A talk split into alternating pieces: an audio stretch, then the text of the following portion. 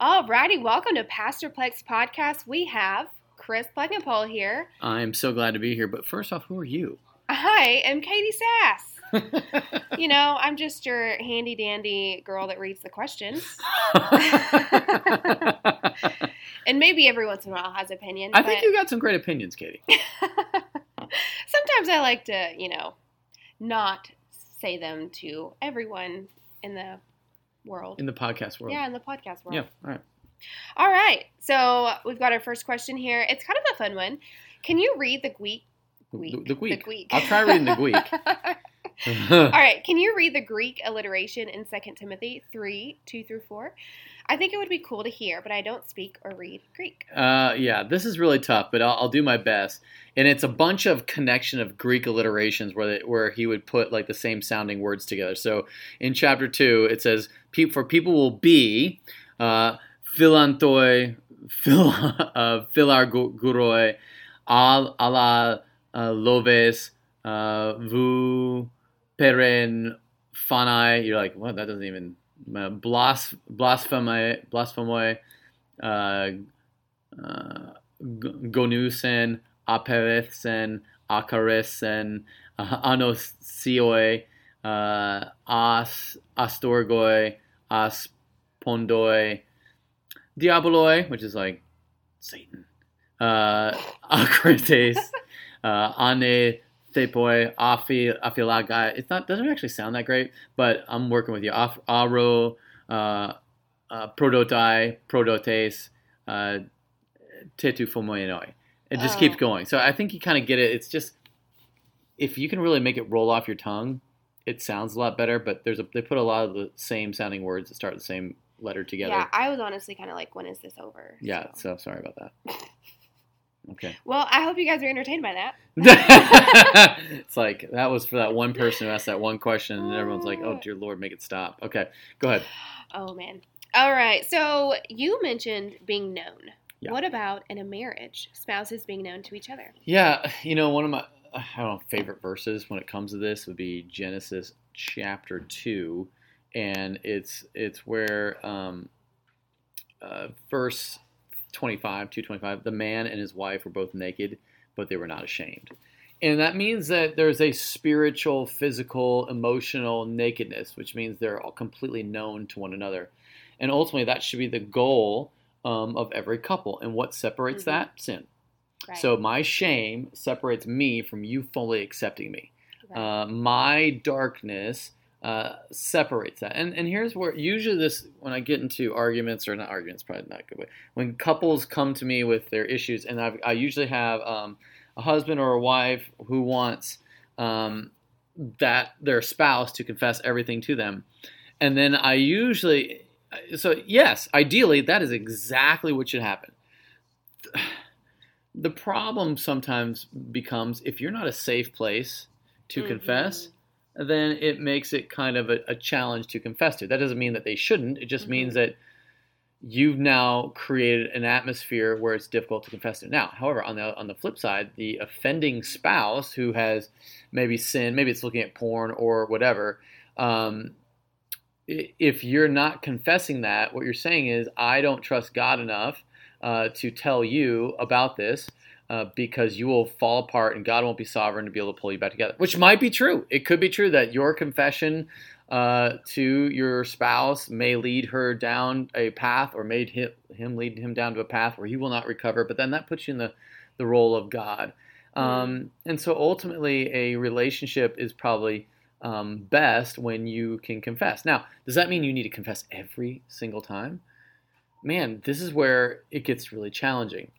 I think so. Okay, so this is where if, uh, if a person, uh, if if if they confess it, then that that makes that spouse not be able to function, right? And so now you're like, again, this goes back to the there's a reality of like the super spiritual idealistic world where you tell your spouse all things and that person forgives you renews you loves you but then there's the the, the question asking that comes on the back end of that that then kind of creates but which you deserve, right? You just as a but then it shuts down communication. So if you have two sinful people who aren't trusting the Holy Spirit, then you're going to have a a place of complete brokenness. And so now whenever your your confession gets weaponized, now do you share it? That becomes the real challenge that I, I have. What do you mean by weaponized? So so weaponized. I mean like so. Oh, you told me that you thought about that girl. What did that girl look like? Now tell me. Um, you know, did she have um, you know, was she smaller than me? Was she her eyes pretty? Now we're down a whole different road as opposed to Well, but to But that's not the. She shouldn't be asking that. right. She in theory, right? Theory, yeah, but mem- but what we need to confess everything.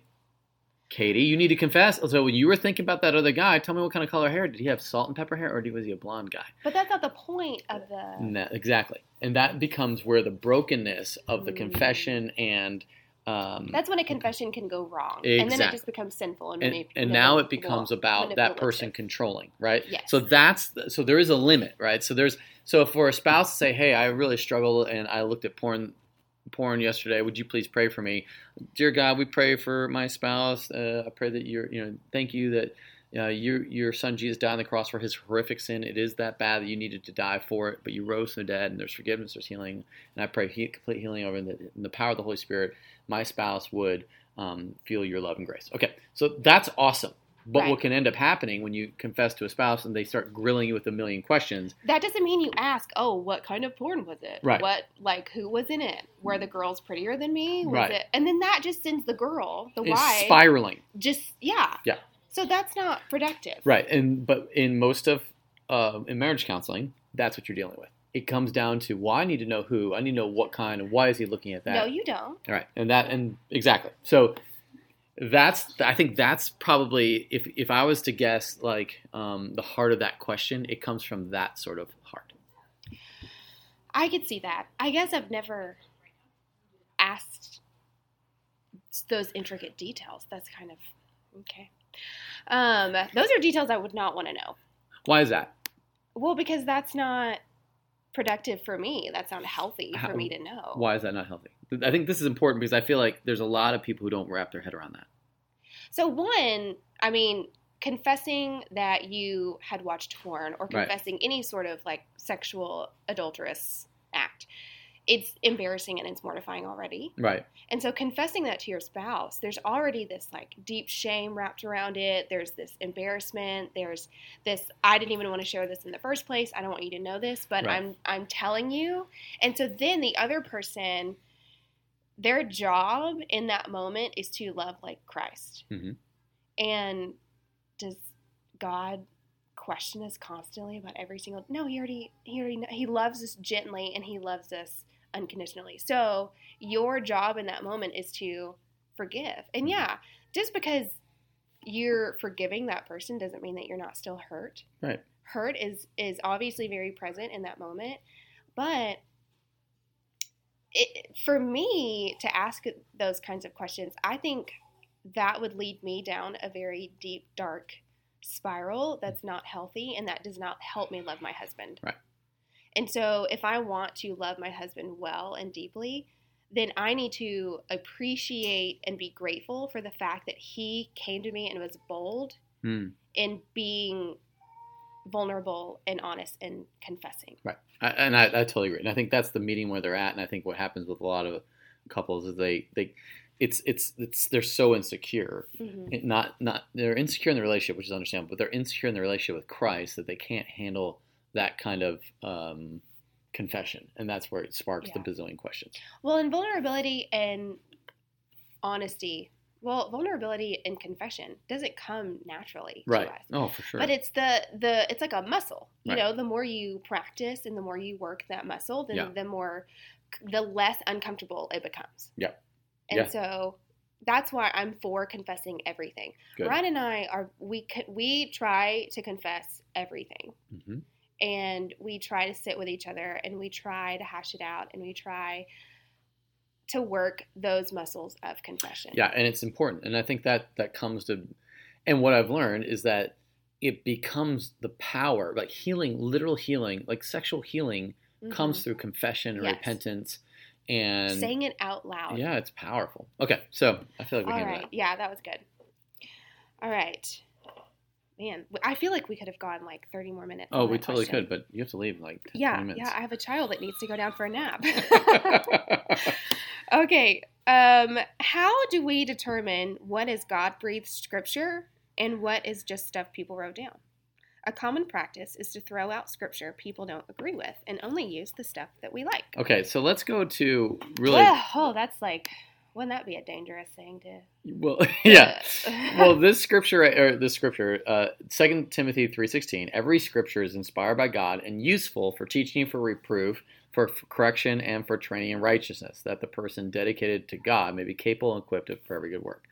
And I, I feel like that is a really great place to start. Well, how, what scripture is useful? Well, all scripture. Now, the problem we have is when people take scripture out of context. Mm-hmm. That, uh, and this is where I try to pull out, like uh, last week when I talked about, listen, the the vine and the branch, and you're supposed to produce produce fruit. The whole point of that was Jesus talking to disciples um, about the fact that when you are in Him, that's where your power comes from. And anytime you're not in Him, your power doesn't come from that. And in fact, all you're useful for is to make a, a bonfire to warm somebody up.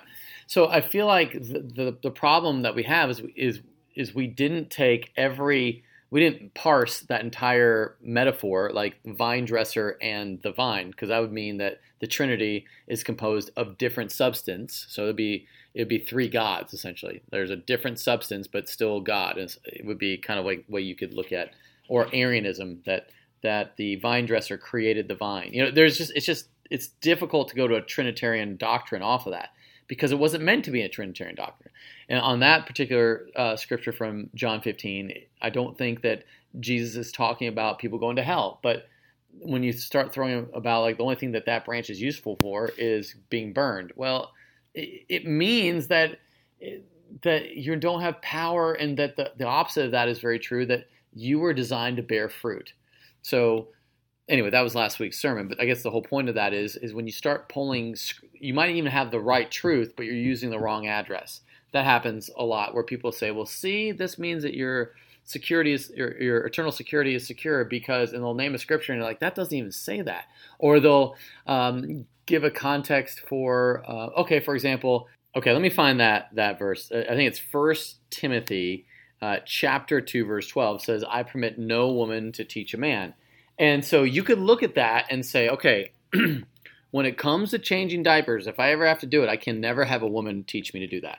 If it com- if if if um if uh, it comes to like how to teach a child elementary ABCs, I can't ever get a woman to teach me how to do that. Like that wouldn't make any sense. Right. And so right. that's but you can skew a scripture to say like in no circumstance is a woman able to teach a man something he doesn't know how to do. So clearly that doesn't make sense. But if you look at the at the Greek and if you look at the, underst- the understanding of the way of the context, it goes, I permit no woman to have authority, like to, t- to kind of teach in such a way of spiritual authority.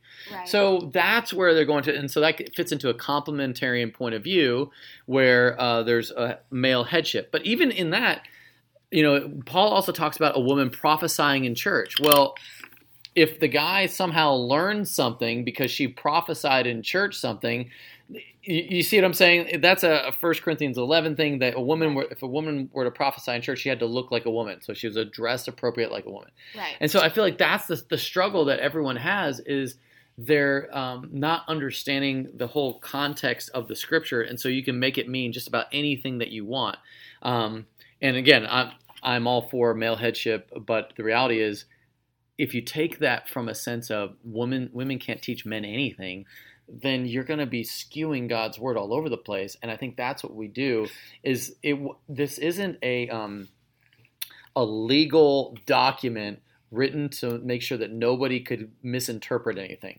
It was it, men wrote down as the Holy Spirit inspired them right. metaphors and general principles that were generally true. And in some cases, in Paul's case, in, in that particular part of the letter, it, he he was saying, "Listen, I, I want I want men, only men to exercise authority in church, and for women to not."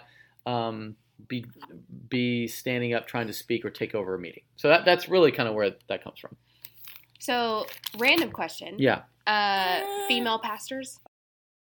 Pastors. Okay. Um, let's see if I can this is where it gets a little bit challenging. So what you're asking is, is it okay for a woman to be a pastor of the church? Right. So it's okay to a woman to pastor, uh, not necessarily for a woman to be an elder or right. uh, a person of spiritual authority in the church. Now, uh, the, man, Well, I mean, even in Second Timothy, it does talk about um, elder qualifications. right, and you got to it's it's for men. It's Now, yeah. what we do know is that deacons were also um, women, and so we have that at our church as men and women deacons. Right. But we also have, and we call our community group leaders shepherds. And so we have female shepherds. Does that not like just universally go with like every church? Does every church call their community group shepherds shepherds, No. or is it like small group leaders? Yeah, small group Okay, leaders. okay. Yeah, we're, in fact, for us to call them shepherds, is, is we're kind of in the weird range. Oh, really? Yeah, yeah. Oh, yeah. Like we're, like, we use churchy language for churchy things.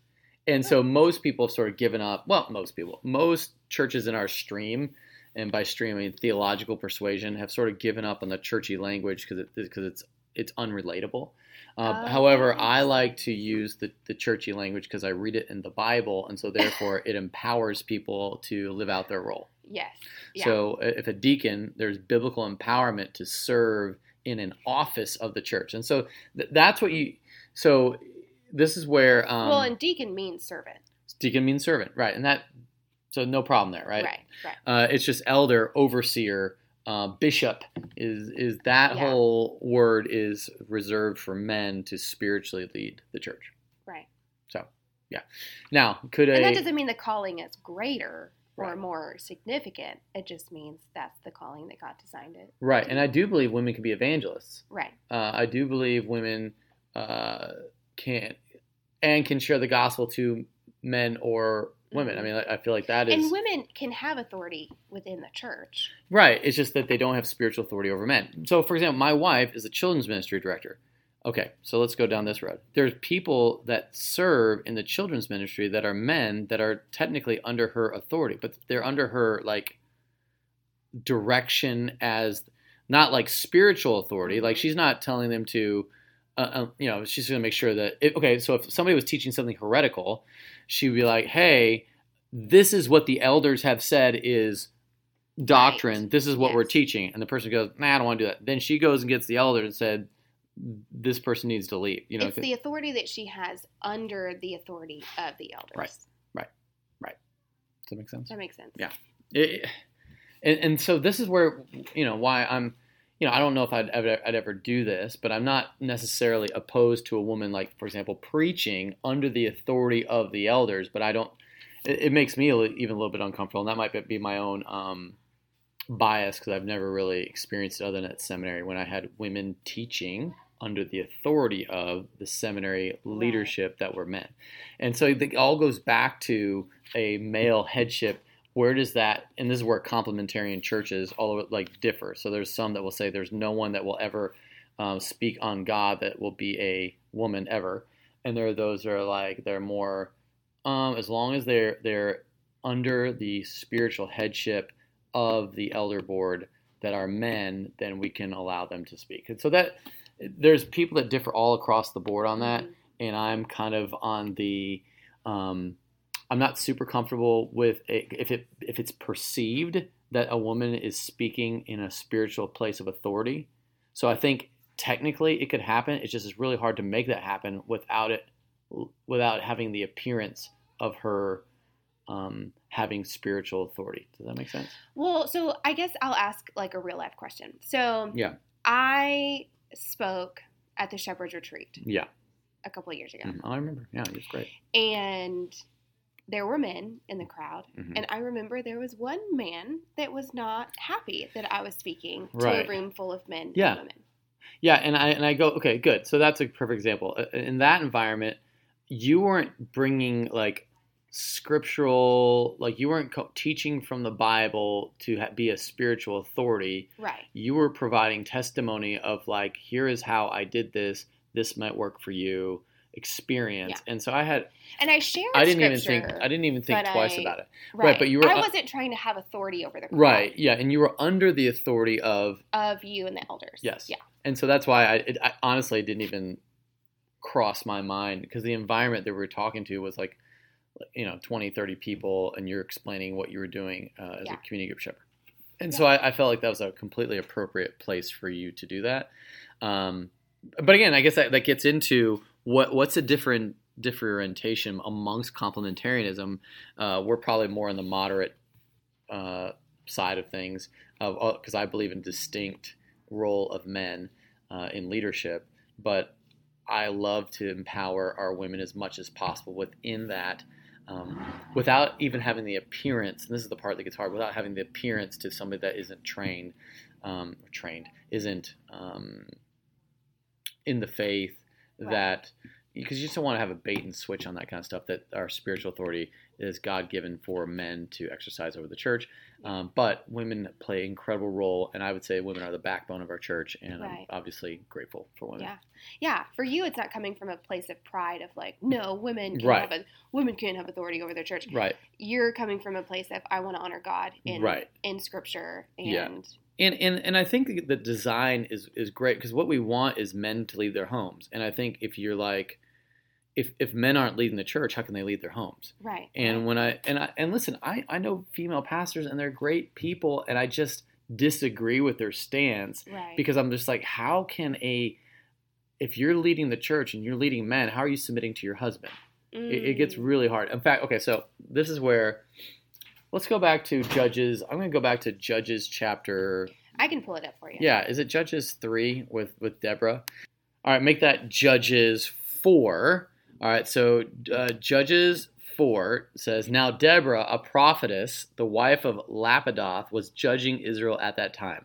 She used to sit under the palm of Deborah between Ramah and Bethel in the hill country of Ephraim, and the people of Israel came up to her for judgment. Now there was a woman in spiritual authority. Now here's the problem, which because here's what people do. They're like, see, right there, there was a woman in leadership in Israel in God's. But the problem with that is the whole point of Judges or the theme verse of Judges is that there was no king of Israel, and everyone did was right in their own eye. And so Okay. that's the problem with that is it doesn't. It, So you don't believe they were honoring God in that? I, I believe that Deborah was. I believe that there were no men around that were spiritually had a spiritual aptitude to do anything. And so she was a prophetess, so God spoke to her clearly. And because no men were stepping up and everyone was doing right in her own eyes, she kind of filled a role uh, that she shouldn't have been filling because who else was going to fill it? Right. And so, um, I mean, some women might feel that today. Right, and, and, and I, I, I mean, I think a lot of men have abdicated leadership in their home. They have not been Mhm. intentional. They don't lead their kids spiritually. They don't lead their family spiritually. Right. And so a woman does that all the time. Mm-hmm. In fact, I would say that, and I don't want to, this is where you start like, look at those churches. Like there are some churches that because men don't step up, women have said, well, someone's got to lead this thing. Someone's Right. got to do this. And so I, man, I understand why it happens. It's Yeah. just it's because when there's a lack of good men who are willing to stand up for the for the Lord and follow God, and, and women aren't following that, they kind of fill the gap. That's what happens when men good, men- good men don't lead, good men don't step into roles of leadership, good men sort of abdicate to their wives. Then ultimately, that's uh, what happens, Well, and some women believe they can just truly do it better. and they probably can. Yeah, there there are some women who could truly do it better. No, no, and I think that's the hard part to kind of wrap your head around. Because you can do it better, should you? And I think that's that's the part where is it because what you're saying is because the man here that God hasn't called up, I'm supposed to sort of step in the gap. Which in this case, Deborah did. She she sat there, the people came to her. Um, and she was a godly person. And it was interesting that even when Barak, who was like the commander of the army, he came up to her and said, I'm not going to go to battle unless you go with me, which is the most like oh, chicken. Like, if my husband said that to me, I don't even know. I don't know how I'd respond. yeah, like, I'm not going to go fight this battle unless you come with me. Because he was afraid, because he felt like you're the only one who knows God around here. God's going to protect you. I mean, I had people do that. I'll go if you go, but I'm not going to go without you because God's with you. And so that's how the whole nation was. Yeah, And then uh, Deborah goes, "Well, I'll go, but you, a woman, is going to get the honor because you're not willing to do it." right. I mean, I think a true godly man would want to protect his wife and would want his wife to stay safe instead of come with me to battle. Right. It's a weird thing. So I guess that's the, that's why. Um, so obviously there's scripture that sort of goes all the way around on, on this, but for the most part, um, we're talking about male headship and that it's a man's role to lead his family, to lead the church, uh, to lead the king, to to be uh, to be God's leaders on earth as He designed it. Right. You know, and that is a great place to call it a day. Um, because unfortunately, I have to put my toddler down for a nap. You know, it's just being, being a mom. They're just those responsibilities. So, um, all right, guys, this Yeah. was this was a great time. Yeah, we went down a rabbit hole. That We yeah, that was we only answered two questions, and maybe one of them right. was actually answered. Yeah, and if you got more question on complementarianism, I'd love to uh, go down that path with you because I, I feel like we just t- scratched the surface Oh, of yeah. it and uh, why it's best and how, how egalitarianism is, a, uh, which is where it's like men and women, their, roles are interchangeable. Mhm. I feel like feeds off of a culture that thinks Yes. that men and women are interchangeable in their They're bodies. not. Yeah. Yeah, they're not.